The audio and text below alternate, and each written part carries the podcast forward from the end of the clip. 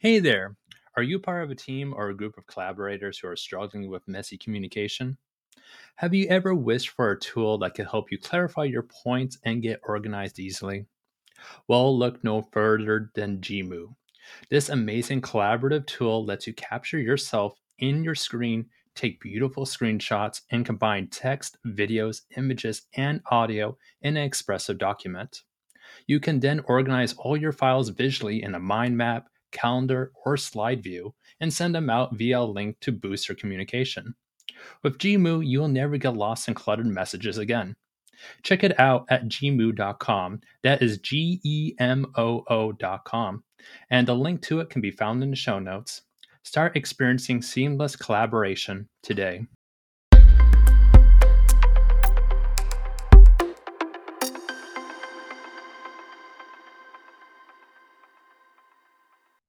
Hi, this is the UX Growth Podcast, the podcast that helps people learn and grow in UX design industry. I'm your host, Nick Mann. I'm here with another guest of season two of Nick Finck, a user experience and product design coach and founder of Craft and Rigor. Thank you for being here, Nick. Thanks for having me. This is great. And also with a fellow Nick too, right? yeah, I know. It's always fun to talk with people of the same name. so Thanks. absolutely. So yeah, no, so yeah, tell us a bit about your background. How'd you get to PlayStar today? Uh, boy, um, well, I don't want to cover all the 25 years because I know we have limited time on this call, but um, mm-hmm. I think uh, you know when I started out, um, the web was just becoming a thing, um, and so I got to learn from the O'Reilly threefold brochure of how to build a web page using HTML um, I don't even remember if it was HTML. Maybe it was like 2.0 or something like that. I don't know. Um, it wasn't like the three and with all the animation and all that stuff at that time. That's when I started. So doing front end, um, and then working my way through my career, kind of learned about information architecture because I'd actually been doing that on a project. Um, and it wasn't until um, uh, uh, uh, the great Christina Wodtke came along and said, like, "Hey Nick, what is it you do each day? You know, tell me about like the kind of work you do." And I explained it to her, and she says, "It sounds like you're doing information architecture. You should check out this Polar Bear book, which is the book by Lou Rosenfeld and Peter Morville." Um, which kind of sort of the catalyst or cornerstone of uh, information architecture. And I read it. I'm like, yeah, this is a lot of what I've been doing in addition to like front end development and a little bit of design here and there. Um, and that's where I kind of led into a path um, where I started doing more information architecture. Um, that was at the time before interaction design was a big thing. Um, prior to that, there was something called interactive design, which is different, kind of more from the agency realm. Um, and uh, essentially, uh, the IXDA started becoming a thing, um, and UX started becoming a thing. And I went down the path of user experience design because I always felt like a strong affinity to um, working on products and projects and websites that help people complete tasks and help make their lives a little bit easier, kind of even in the smallest ways. Um, and so that really resonated with me, plus the kind of combination with um, UX and research. Um, and, and, being able to marry those two skills to be able to be um, more effective at design. Mm, yeah, no, just, as we're going through the process, I learned there's all these different kinds. So like it kind of feels like you have to like like for a beginner feel like they have to master it all just because it feels so open ended. Yeah, and it can be very daunting. So that also kind of like uh, leads to my my next question. I always love to uh, wonder is like, what do you think are the the certainly skills that a lot of people need to know in order to succeed in the UX field? Yeah, so if we're talking about specifically UX design, um, I mean, there are definitely a number of skills that you need to have um, as you enter into the field. Um, those skills are going to be added to as you get further along in your career. Um, like, for example, um, uh, if you're more senior or principal level UX designer, you might be needing to have skills of like diplomacy and communication skills to be able to operate and function um, uh, in rooms with um, other executives um, to kind of win the hearts and minds um, of some of the work that you're doing as a UX professional or the work that your team is doing if you're in a lead position um, or a management position. Um, so those are different skills that you would need kind of further along in your career. But at the start of your career, um, foundational skills are are basically um, finding solutions to problems, right? Um, mm-hmm. And it, you know, if you kind of look at it from the design standpoint, that's the the doing part of it in some ways. Um, but there's this other thinking part of design that is often overlooked, which is just um, like critical thinking, thinking about things that um, are um, starting to have more uh, broad broad attention now. Um, for example, like ethics and accessibility and inclusiveness. Um, mm-hmm. you know those sort of things that were kind of like footnotes in the past. Um, unfortunately, um, are now becoming kind of more commonplace, um, more needed. Um, even if it's even if the organization isn't necessarily aware. So there's a lot to learn. but you know if you're starting out you know fundamentally being able like obviously to design screens and be familiarity have some familiarity with specific tools um, there's kind of what i call the tool of the day um, which is this notion that whatever tool you learn today and become let's just say you decide to become an expert at that tool um, that's going to probably change tomorrow.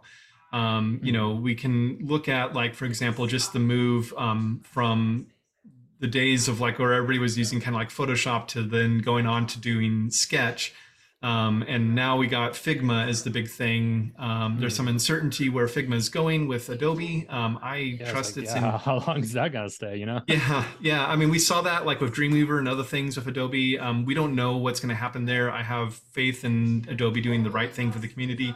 Um, so I don't I don't mean to scare anybody by this, but it could be that you're learning a new tool, or um, Adobe takes what they learned from Figma and then builds a new tool on top of that. You know.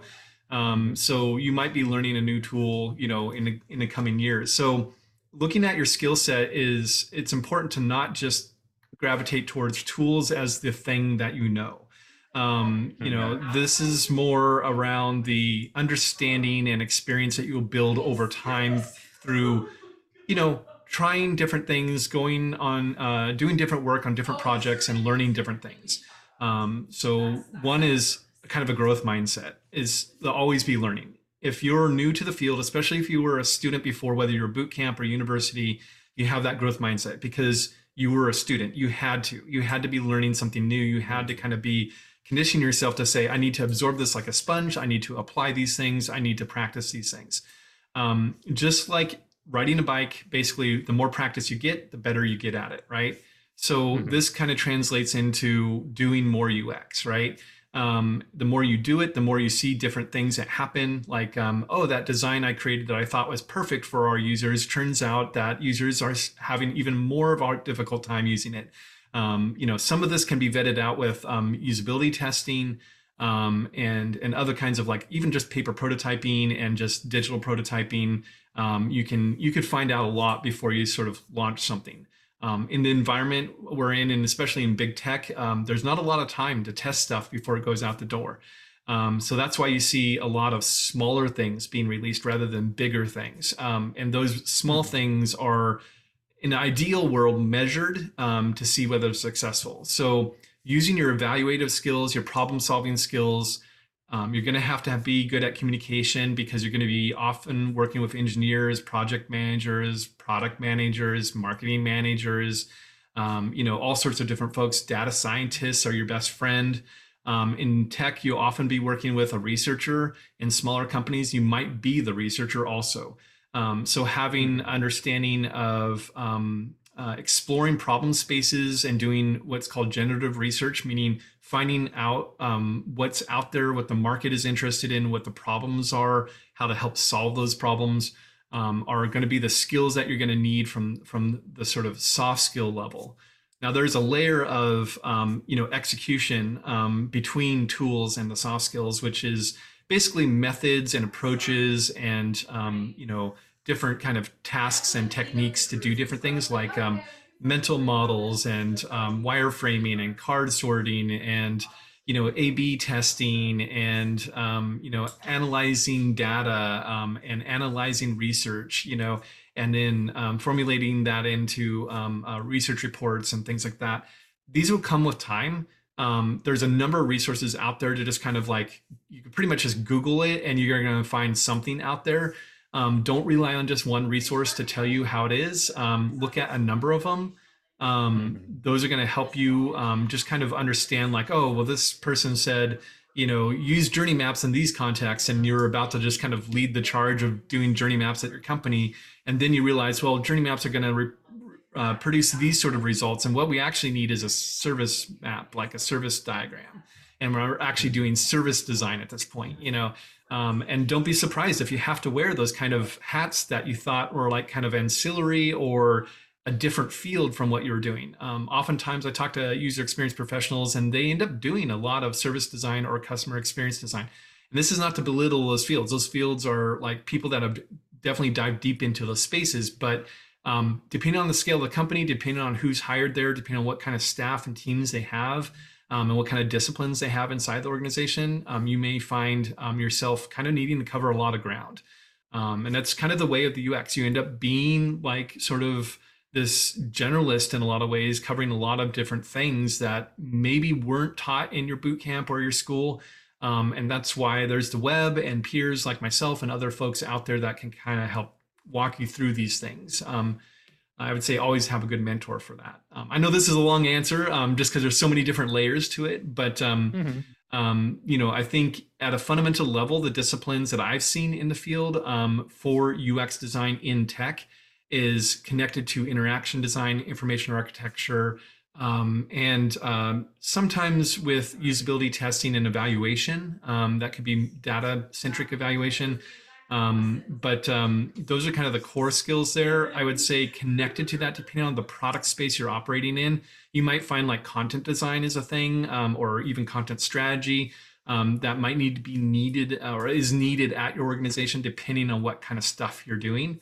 Um, and then there's kind of different modalities, like for example, um, whether you're working on just websites or you're working on mobile apps for iOS or iOS and Android, those require other understanding of those platforms, especially if you're going to be doing some of the UI design, which again, in smaller companies, you probably will. In bigger companies, maybe you won't.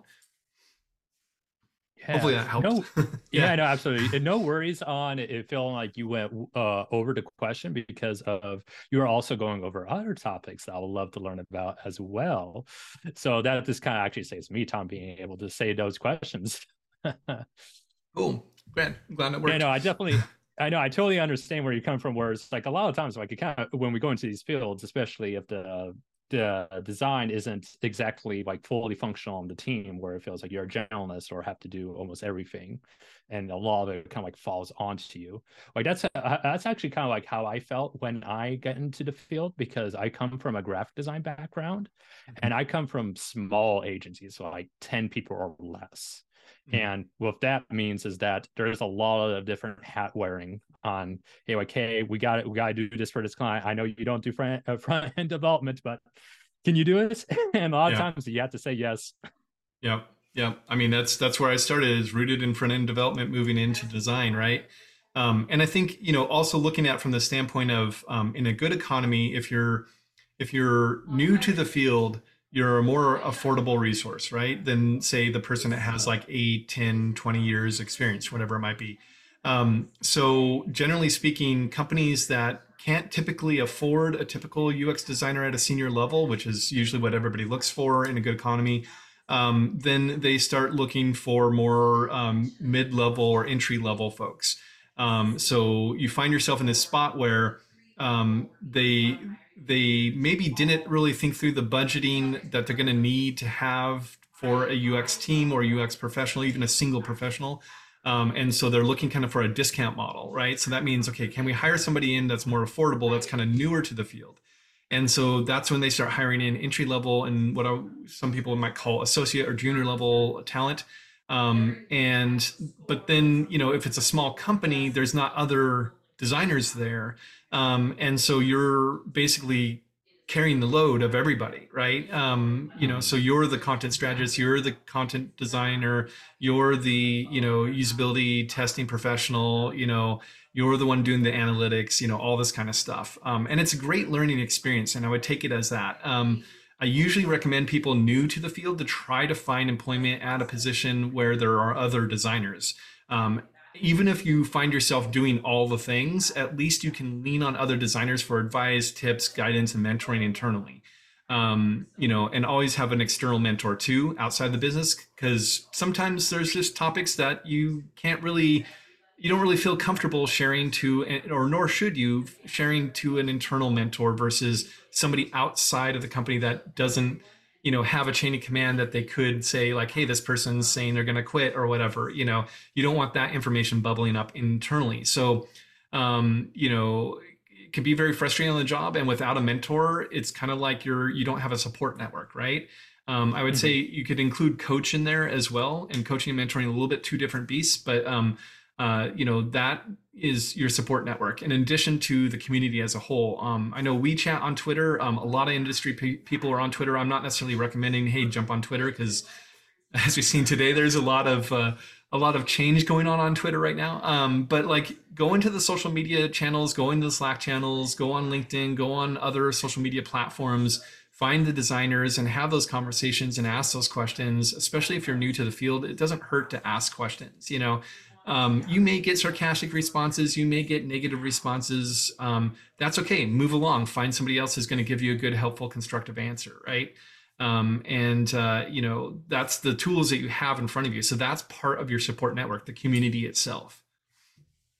Yeah, I definitely feel you because uh, it's like there's just so many different types of people. So it's like not everyone is going to be able to fit with everyone because of that and like i know i can i definitely speak on a, a lot about uh, different uh, kind of coaches. I also have one of myself and he's really great and i don't think i would be where i am today if it wasn't for him so like i always definitely like recommend. So but speaking on that what would you say is like the difference between coaches and mentors? Yeah so i use this kind of interesting spectrum um, of things um, from uh, basically like what your manager may give you feedback on and advice on um, all the way to like what a therapist might. Um, so if you think of a therapist they're not like telling you how to do things. You know they're not like oh yeah you need to quit that job. Oh now you need to leave that person like whatever. You know they're not giving you direct advice. What they're doing is they're asking you questions and they're getting you to think about things and think through things and are helping you think through those particular things um, to find your own answers. Um, that's what a coach does. A coach isn't going to be like, oh, yeah, you need to move that five pixels over and hey, stop using this software, use that software. And by the way, you know, you need to have some experience doing this particular thing. That's what a mentor does. A mentor is a person that's going to like be in the tactics of things, right? Where a coach mm-hmm. is going to be more in the strategic level thinking, right? Um, they're going to help you kind of um, like you'll say like I'm running into this problem with my boss and da da da da da. Um, and then I might ask you like, well, you know, when this happened, how did that, you know, make you feel? You know, so it's very like very fuzzy kind of stuff, right? You know, it's like, oh, I was angry about it. It's like, okay, well, have you had the conversation? Have you shared how it made you feel when they did this thing? You know, um, and a lot of times the answer is no. It's like, okay, well, have you considered? You know, maybe maybe that's something that you could do. You know, and then the person starts working through their own problems or it could be just a bigger problem like um, we're dealing with this design issue and we're not sure how to approach it and you know and usually a coach will be like okay if i wasn't in the room how would you go about doing this like, well my first step might be maybe getting a better understanding of the users because their personas are dated or whatever it's like okay that sounds like some kind of a start of a plan you know? So they kind of help you see you already have your answers you just haven't kind of collected them together yet you know? Mm-hmm. um, that's sort of what a coach does. Um, what i offer is kind of a hybrid of both coaching and mentoring. Um, now if you talk to a formal coach they would say no no no this is like the wrong way. You shouldn't do coaching this way. You should never be being prescriptive about how to do things. But um, because i do it specifically for the profession of ux design um, and product design and research um, then it becomes a very like there's a very finite set of things that like oh you're running into this problem. Well here's like a method that you could use you know? So there is more prescriptive feedback on that kind of stuff um, while also like helping people navigate more difficult um, challenges about like should i stay at this job or you know um, how come i haven't got promoted you know um, you know all these things that kind of impact our careers and um, just the design profession in general um, you know, sometimes it's like, you know, should we switch to this other tool or not? You know, I can help them walk through all the things to think about in that space while also giving them, you know, um, awareness that they already have a plan. They just haven't like put it together and lined up all the dots yet. Mm-hmm. Yeah, I was I was actually just gonna say that I can see why some coaches would say not to do that because a, lot of times they look at themselves as like performance coach or a mindset coach, and that can be very broad.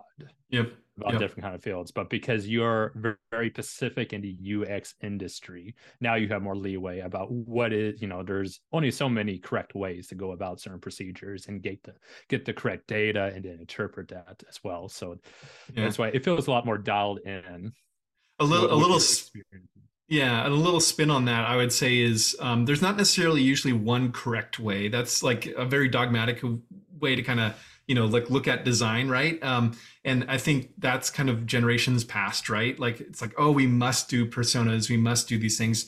Every project's going to be different.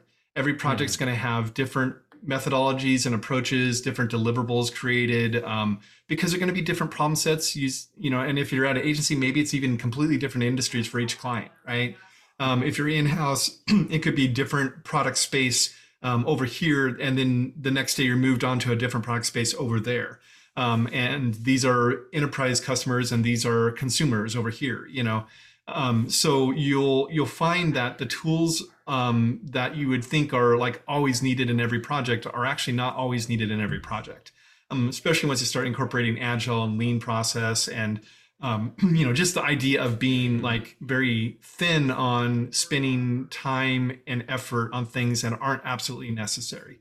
Um, you know, so there's no one right way. I think of it like more like a toolbox, right? Um, so as a mentor, I'm helping people recommend uh, you know tools to them in some ways, like um, use the screwdriver today and a hammer tomorrow, or use the the chainsaw on this, and then we'll use like a handsaw on that thing. You know, um, and that's kind of the more if I'm going to be prescriptive, it's going to be around that level. But knowing the context of their project is important. Um, that's why case studies become such an important thing for candidates when they interview and when they're applying for positions. So. Mm-hmm, mm-hmm. Yeah, I know it's a, uh, it, I know I just learned all the different tools. I'm like, now there's definitely a lot of places where you don't even need all the tools. Like it's, it's always kind of fun to hear like other designers here. Like I've never made a persona, uh, you know, outside of their course they did. Like, like wow. Now you know it's like these kind of these little surprising things that you typically don't hear about, but like you know it makes sense in, in their in their work environment. Yeah, yeah. Every every company is different. Every organization is different. Every culture is different inside of a company, right? Um, mm-hmm. I I did work for PayPal once, and they um, you know they actually had done a significant amount on personas, and not just marketing personas, but actually technology personas. Um, so UX personas, and um, they had uh, created these things into posters and put them on the walls inside the company. And to an outsider, they would like laugh. Oh yeah, yeah. What good is that going to do? You know, it's like okay, they'll see them on posters, but they'll just sort of ignore them, like those motivational posters we see hanging around the office or whatever when we used to have offices. Um, but uh, the thing is, is it really came into the culture. Like the personas became part of the vernacular inside the company where to the point when we were an agency working with them um, on a project, they were talking about like Sally and Dave and Bob, you know, um, these are just I don't remember the specific names of the personas, but like they were just referring to them, and I kept thinking they were talking about an employee or a leader person that was inside the organization, but just wasn't in that meeting. And I was like, oh, sounds like we need to have Sally in the room. It's like, no, no, no. Sally's the IT professional that you know does on-prem work, and you know, oh, okay and they actually used this as part of the conversation to say like okay what would sally need in this particular context you know um, you know and and it, and once i realized they were sort of using this persona as a model for how they think about things it started to really kind of hit me that some organizations really embrace this stuff and in others it's kind of like well you might as well written it on a napkin and thrown it away you know um, because mm-hmm. you created this persona and nobody really used it so a large part about deliverables like a persona is the notion of evangelizing them and the notion of um, getting people to understand the value of using them and how to use them in the context versus just creating the deliverable. Um, we as designers sometimes feel like dogmatically we have to do them. Um, and then we feel like, how come they're not being utilized, you know, after we created them? And it's because there's all this other footwork that has to happen to get the company to really embrace this concept in addition to not not only that, but like as most people and most organizations are feeling right now, is um, the design maturity level at which organization is functioning. is a mm-hmm. thing for more senior level people to be involved in for sure. Um, but as a junior designer, just know that like sometimes it's okay to not do some things. Um, we get really held up on, gosh, this project I don't want to showcase it because it never do, did persona. You know, we never did personas. We didn't base the work on this stuff. It's okay. It's still a project. You still did work. You did the UI. You did the interaction design. You did these other things, the information architecture. Showcase that. Talk about that part of it, right? Mm-hmm. Yeah, absolutely. I think that makes a lot of sense. And uh, it's, wow, it's a really good answer. I really did appreciate that. yeah, but also like um, uh, and an issue that's already happening within the UX design industry is you know the economy and how that is currently shifting, whether we like it or not. So I would love to hear about your thoughts on it and how other designers can be able to deal with it in a better, yeah. a better way. Yeah, so as a coach, I definitely been keeping tabs on the economy and how things are going from the job market standpoint. Um, mm-hmm. I would say, um, you know, it was um, there was very wide sweeping changes, as a lot of folks in the U.S. probably noticed. Um, uh, it kind of starting in January, maybe even December, um, where there were big tech companies doing a lot of layoffs.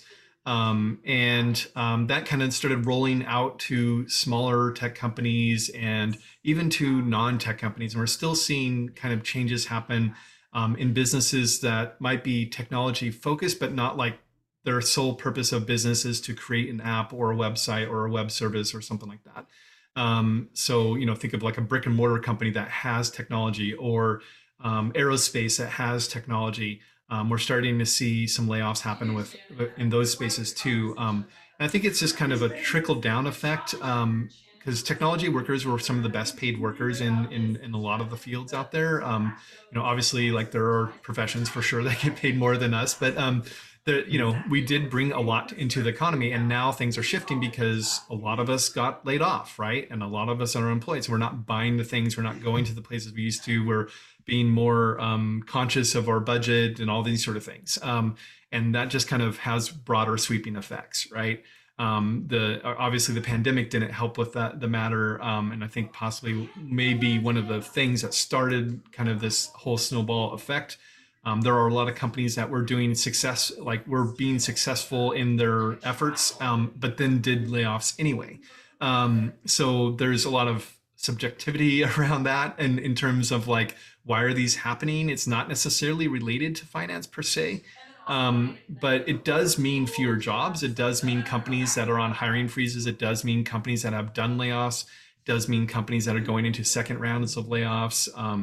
It does mean when you do get the job and you do get that high pay, that you probably will have to work a lot harder than you imagine to retain that job um, and to not be the next person in the next wave of layoffs. You know that that loses their role. Um, the other challenge is, of course, being a new hire. Um, so if you're just getting into the field, um, prepare yourself, right? Um, prepare yourself for the notion that you may get a job, you may land a job, it might be perfectly well, everything's fine, the economy is fine for them, uh, business is doing great, and then a month or two later that they do layoffs and you find yourself out of work. Um, it's not that uncommon. It is important that you ask those questions in the interview process about, you know, hey, have you done layoffs? How's the economy doing? you know are you guys kind of like try try to get a general like understanding of are they tightening their belt or are they kind of cool with where they're at and just kind of moving ahead through the turbulent wa- waters right? Um, or are they absolutely impacted by the turbulent wa- waters right?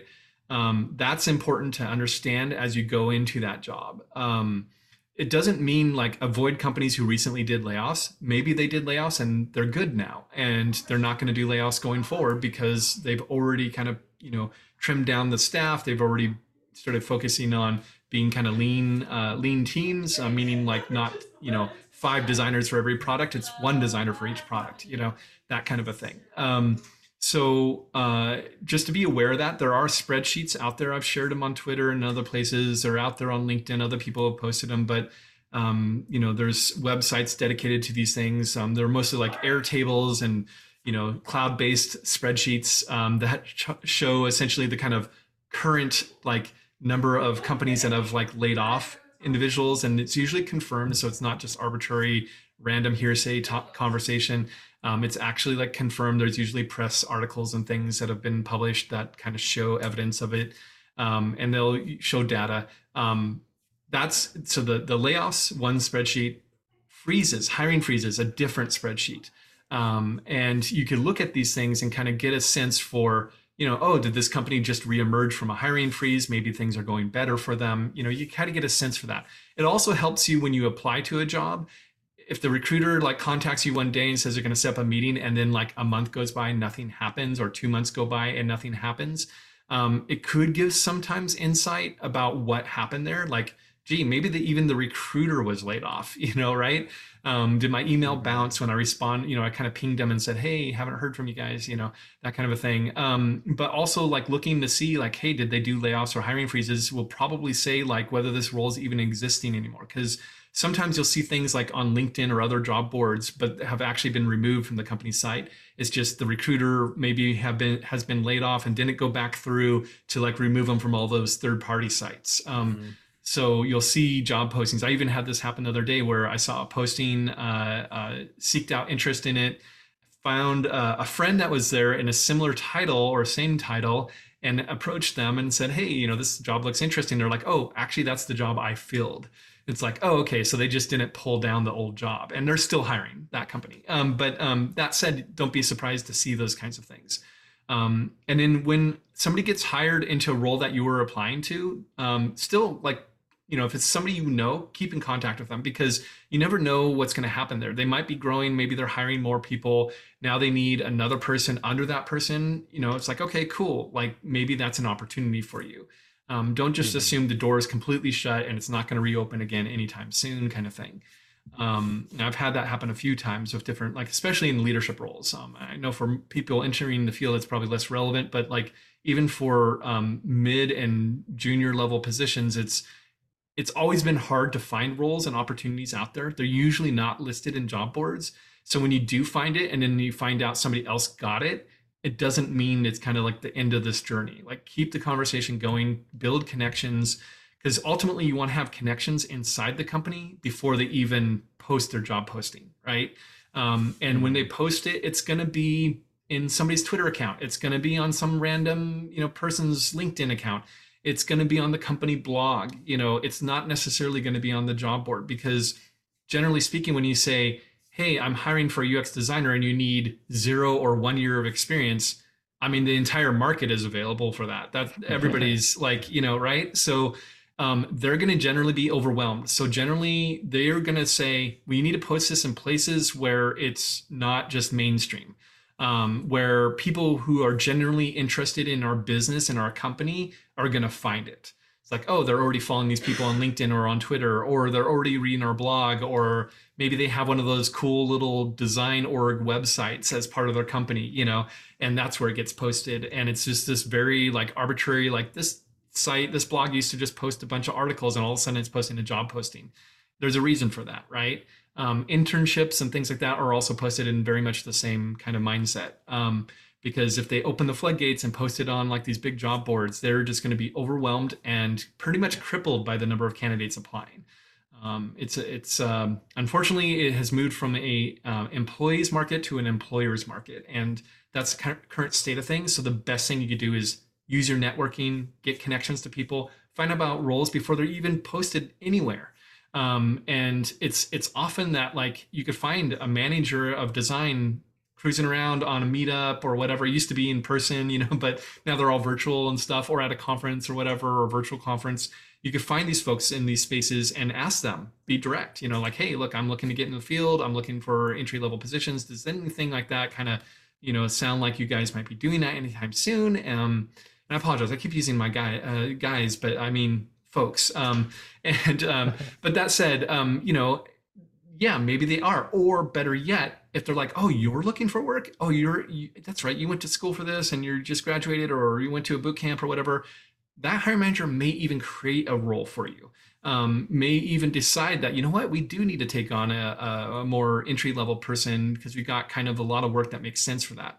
Because right now, I got to tell you, most companies have been hiring senior level talent and most of that senior level talent, a portion of what they do every day is what are things that could be done easily by somebody newer to the field, somebody more entry or mid level um, versus uh, you know not money well spent having the most senior person that should be thinking very strategically very high level um, do you know hey we need to execute five different variations of this login screen or whatever. It's like that could be done by pretty much anybody who's got some level of experience in the field. Mm, yeah.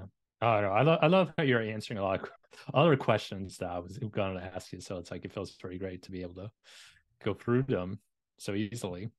So yeah. I know yeah i know so for for a beginner who wants to like yeah wants to break in what what you say is the advice to them yeah. to break into the ux design industry?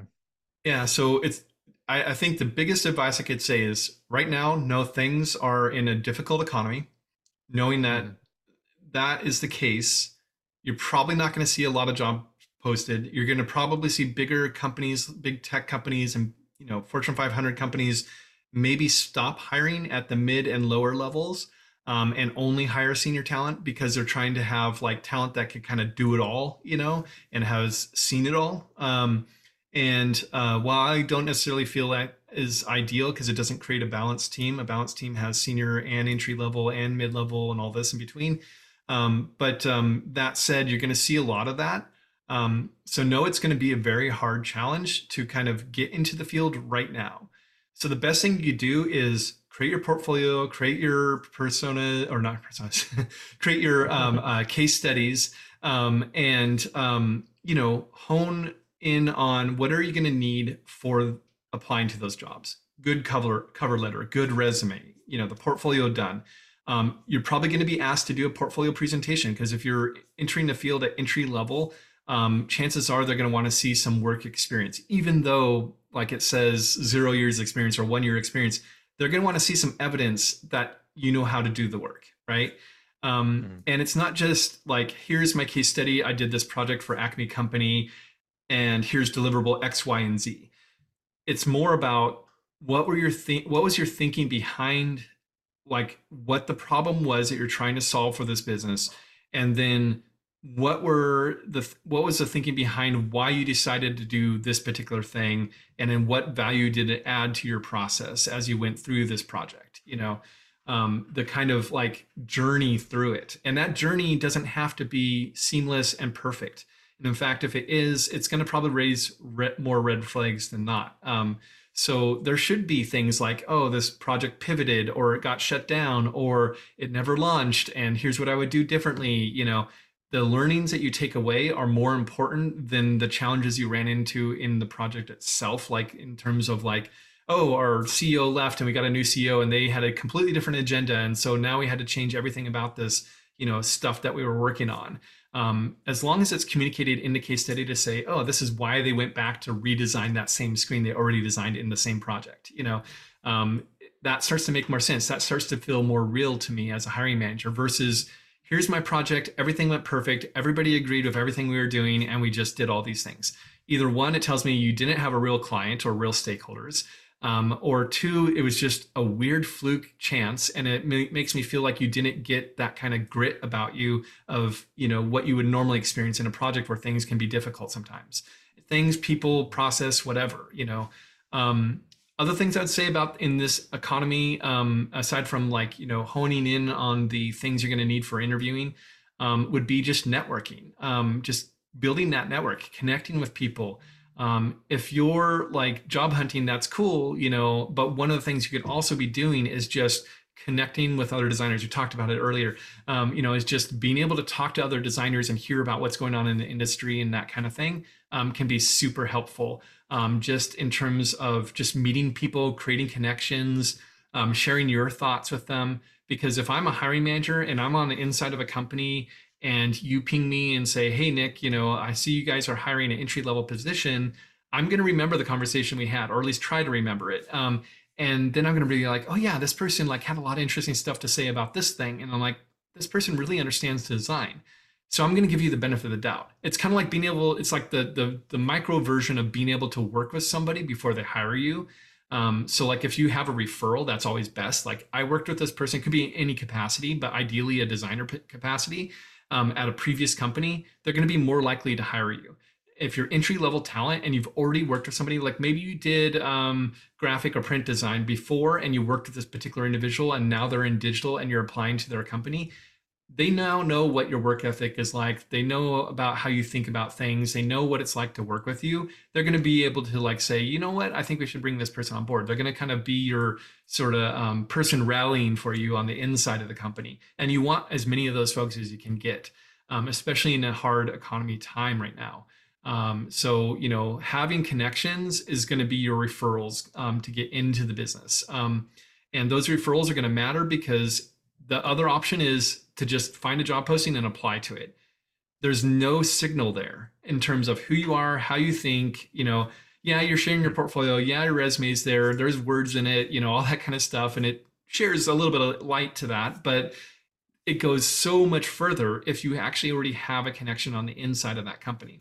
So look at where your network's at. Where are they working? You know, are they uh, are they at a company that tends to hire you know entry level or you know new to field sort of folks? Um, cool. Then reach out to them, even if they don't have jobs posted right now. You want to be top of mind by the time they do post a job. Um, so those are some of the tactics I would use. Um, I would also say, you know, career coaches are good um, if you're if you're kind of struggling with the portfolio resume and that kind of stuff or if you're like getting interviews but not getting farther in the process, um, career coaches can kind of help diagnose sort of what's happening. Um, and if they have design background like myself, then they could kind of go in and kind of say, well, I looked at your portfolio and I don't think that's what's actually holding you up. I think this thing's holding you up or whatever.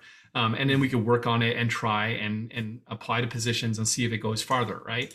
Um, and that's the benefit of, of having somebody like that. Um, and if if you can't afford a coach, I understand, totally makes sense. Um, then find mentors. There's tons of mentoring platforms out there where you could just search for mentors. Um, your mileage may vary depending on your mentor. Um, so if you feel like you're not getting good advice, or it's not going anywhere, or it's not helpful, or you're not able to get more interviews or get further in interview process, or whatever it is, move to another coach, move to another mentor, whatever it need, whatever you need to do to kind of figure out your way through that, right?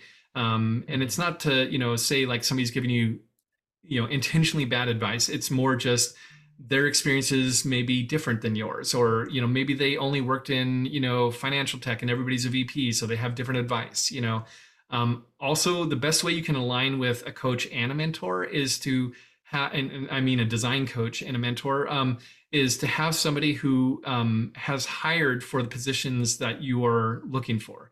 So if you're talking to a hiring manager because they have a lot of experience and you're using them as sort of a mentor, um, and they've only hired senior talent, they're probably not going to be able to give you calibrated advice for you coming new into the industry. Um, so look for people who can have hired for that, have experience of that, talk about that maybe in social media. Um, those are the folks you want to kind of surround yourself with um, that they they're more they're more aware of kind of the challenges you face at your level versus the challenges somebody faces at a senior level. Um, and this is where if you don't pay attention to that, you'll get mixed advice. You'll start hearing like, well, this one mentor told me I need to have eight case studies, and this other person said four is good enough, and this one said don't put it on Squarespace, and this other one said it's fine to be on Squarespace. It's possibly because the one with the higher expectation is probably only used to hiring senior designers and has expectations based around senior designers. Um, and that's fine. They're just un- unintentionally doing that, right? Um, and mm-hmm. so you could try to calibrate them and say, hey, remember, I'm new to the field. Does that still apply in my case? Um, they might not be able to calibrate because they don't hire folks like you, right?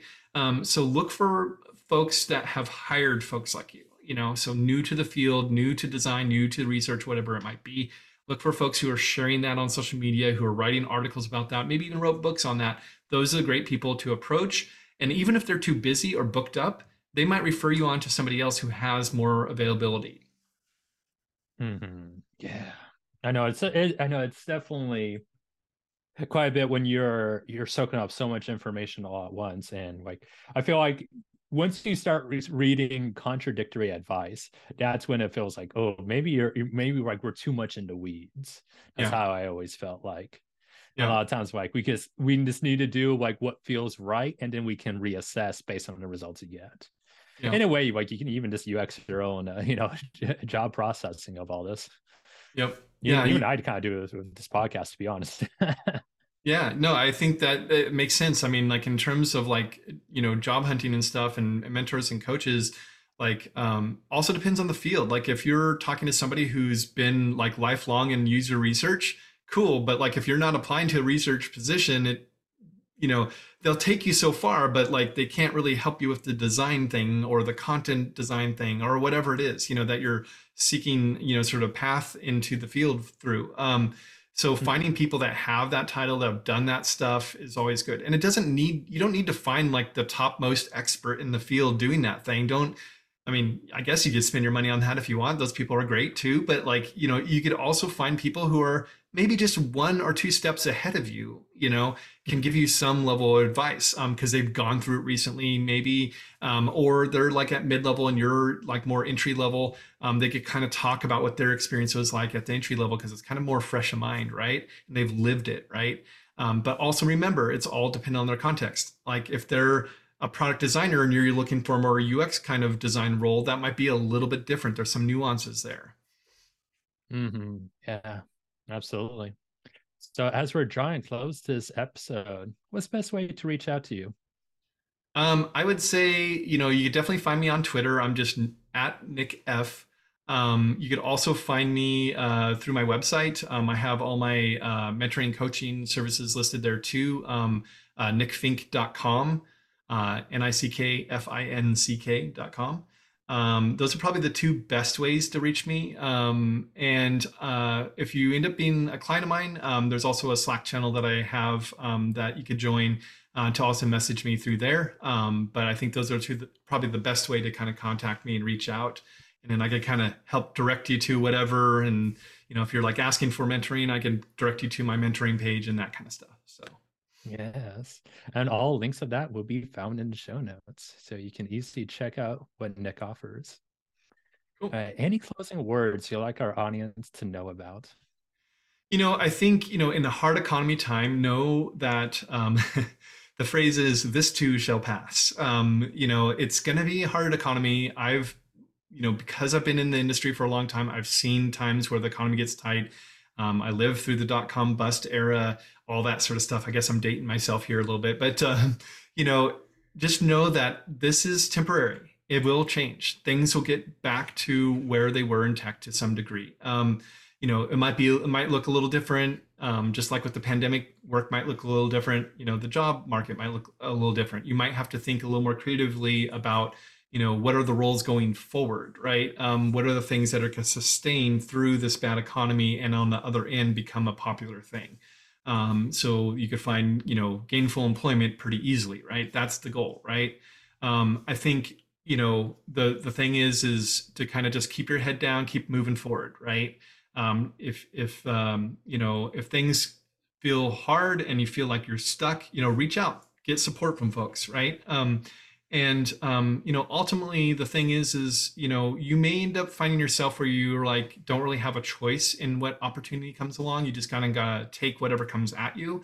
And you know maybe it's under market pay role maybe it's do all the things role maybe it's at a company that just is not doing anything you have any interest in. That's okay. It's still experience under your belt um, and also it's a paycheck for right now right um, and I think we've seen the sort of connection between employment and employee um, has got a bit of a rift in it. Um, you can no longer rely on your mm-hmm. employer to be your family, so to speak. They, they don't necessarily have you back your back in every situation. It's not that they're out to get you. It's more just that they have to do things like layoffs unilaterally, and they can't make exceptions all over the place. So um, that said, um, you shouldn't have an affinity towards a job. Um, if you're at a company for more than four years and you don't see a promotion or raise, time to move on.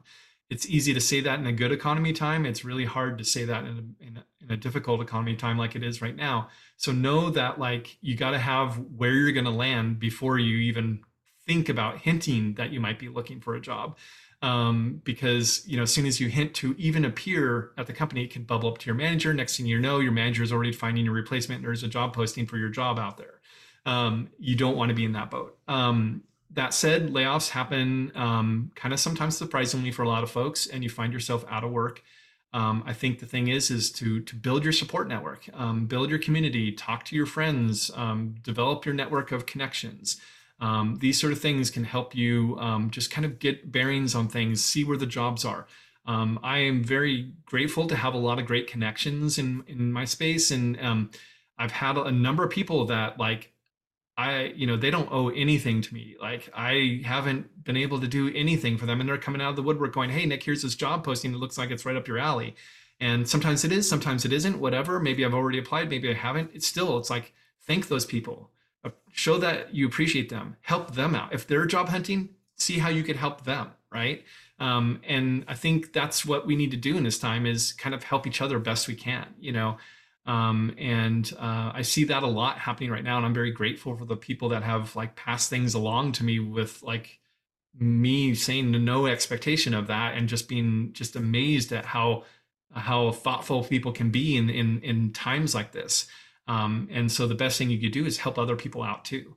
Um, and don't look at it as like, oh, well, you know, Sally's going to be competing against the same job that I'm competing against, and so is Joe. You know, fine. You know, the best person is going to get the job, I guess, you know, but like that's okay. Maybe they get the job and all of a sudden they become a manager and next thing you know they're hiring and guess what? There's an opportunity for you. You know, it's if you burn the bridge, if you have this kind of like uh, resentment because they got the role and you didn't, it's not going to help you in your career. You got to look at we are a community. We help each other. We support each other. We help each other through these times. Um, the people who are employed, you could kind of see it all over the place. You know, the ones who didn't get laid off at those big companies are sending out all kinds of things like here's job opportunities here's places to go check out this spreadsheet you know i'm doing the same follow me on twitter you can see a lot of that sort of stuff but i think the message i would say is keep your head down and keep going keep at it don't give up um, you know the failure is is not the falling down part. We're all going to trip and fall down at some point. It's it's the not getting up part uh, to use a quote from mary pickford. Um, so hmm. keep at it. Yeah, I know that kind of like a, uh, kind of like ties into like don't have the scarcity mindset of feeling like there's only limited amount of opportunities. I know because I I have had that for quite a bit of my career, and then that's that's why I love my coach because he was able to talk me out of it, and now I have a more of an abundance mindset, realizing yeah. that there's there's opportunities always coming away, and you just have to show up for it. Yep, yep, absolutely. And you know, sometimes the the you know the challenge hits, you know, you get out of school or you get laid off or whatever, and you're looking for your next job, maybe the stars align. Maybe that's when that particular company that is your dream job finally starts hiring. You know, um, I've seen a lot of those kind of scenarios where people ended up in a far better place than they were. Um, you know, when you know after a layoff, um, you know, maybe they were just like, well, this is a job, it's a great company, whatever. They didn't realize there could be even better experience. You know, so sometimes those opportunities open up like that. Yeah. Thank you, Nick, for being here. Yeah. Thanks. Yeah. Thanks, Nick, for having me. Yeah. This has been great. Yeah. Please do support our guests. Until then, you just listen to UX Growth Podcast. I'm your host, Nick Mann. Thank you for listening.